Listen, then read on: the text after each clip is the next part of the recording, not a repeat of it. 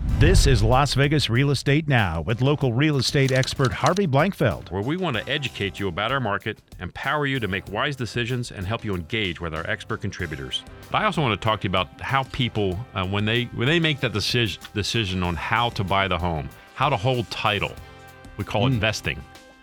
You know, there's there's a bunch of choices, and they're confusing. People don't ask enough questions about this. and they're and Never. it's confusing. They never ask enough questions. It's about that. confusing. They they say, "What do I? What should I?" They just ask, ask "What what should I do?" I'm like, "Ah, I don't know. So tell us about joint Hmm. Well, there's- tenants versus tenants in common versus trust. Tell us about those things. Yeah, so there's I mean, there's different ways to hold title, and, and here in Nevada, we and not just in Nevada, it's actually across the country. We, you know, we have different ways. The two most common that you see are tenants in common and joint tenants.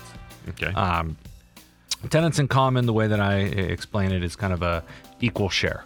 If you're on title, and- and not just husband and wife, you're on title with four people, you can own 25% each, you or you can break it up into a different amount. So Okay. it's dividable, basically. gotcha. Um, joint um, tenants mainly is kind of like last man standing, is the way that I, I explain that. Okay. You can start with 10 people on title, and as one passes away, uh, like we go down to nine, down to eight, all the way down to the last man standing would own the property at 100%. Gotcha. The difference between the two is that tenants in common would not require probate in order to sell the property. Okay. Uh, Where, where um, tenants in common, on the other hand, the portion of the person who was to pass away would actually, that portion would have to go through probate. So joint tenants doesn't need probate. Tenants in common would. does. Correct. Tell us about trusts. Well, in, in short, I'm not going to go into the real deep of it, but it, it's a, a separate entity of the outside of the individuals that are usually controlled by the individuals. Mm-hmm. It's made up of um, a trustor, a trustee, as well as a beneficiaries to that. Um, mainly controlled by the trustees of the trust, and and they control the assets, the the movement of the trust, what it can do and what it can't do, and a lot of homeowners here in the valley elect to, to vest their property in a trust.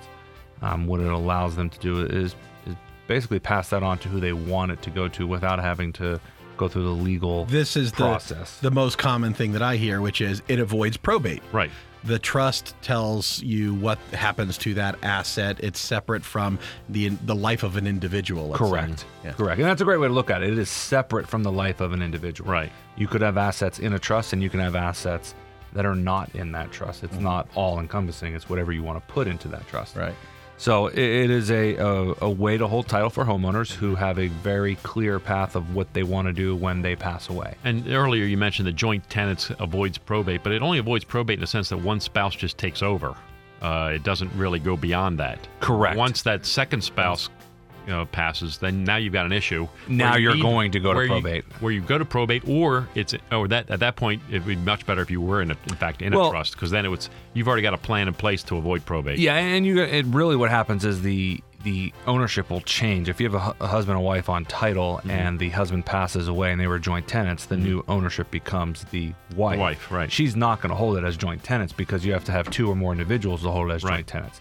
She's going to hold it as an unmarried woman or a widowed woman. Right. And then her when she passes away, that would go to probate. That goes to probate. Correct. let's say her husband passes away, she could theoretically at that point go ahead and put it into a trust to protect Definitely. to protect the kids from having to deal with probate should she pass. Definitely. Okay. This has been Las Vegas Real Estate Now. Thanks for listening, and remember to tune in every Saturday at oh 11 a.m. on 1015 FM, 720 a.m. KDWN.